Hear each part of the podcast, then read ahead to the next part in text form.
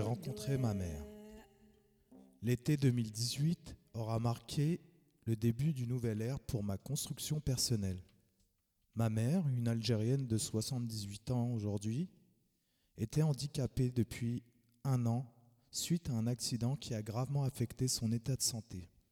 J'ai donc décidé de faire connaissance avec elle, la rencontrer et lui demander de lever le silence sur les secrets les plus tabous de la famille.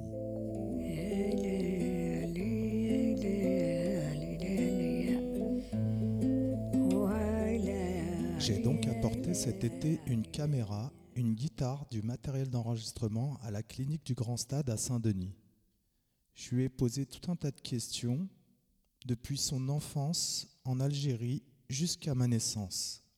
Au fait, moi je suis le dernier d'une fratrie de six.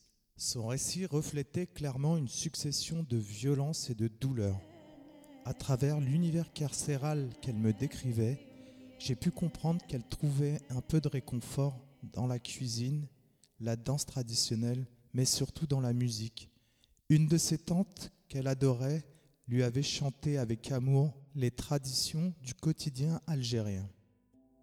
Plus tard, ma mère sera sollicitée pour chanter dans les mariages lors du rituel du aîné.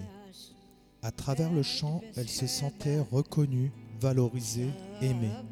Et je pense sincèrement que sans le savoir, ma mère a forgé mon esprit créatif.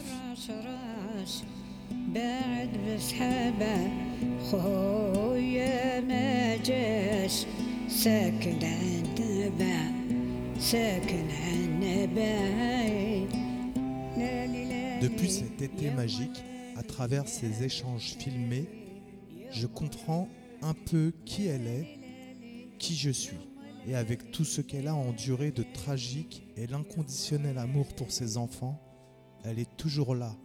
Certes, en grande perte d'autonomie et souffrante, mais bel et bien là, avec la nette impression d'avoir été si proche et à la fois d'être passé à côté d'elle, je réalise que je lui dois ma révolution intérieure. Et le simple fait d'avoir enregistré ces chants traditionnels ensemble cet été-là, Fais de moi un fils comblé de bonheur. Maman, même si je suis loin de toi, il n'y a pas un jour sans lequel ton sourire m'apparaît dans l'esprit comme une lumière. Yemman ce qui veut dire en arabe Maman, je crève d'amour pour toi.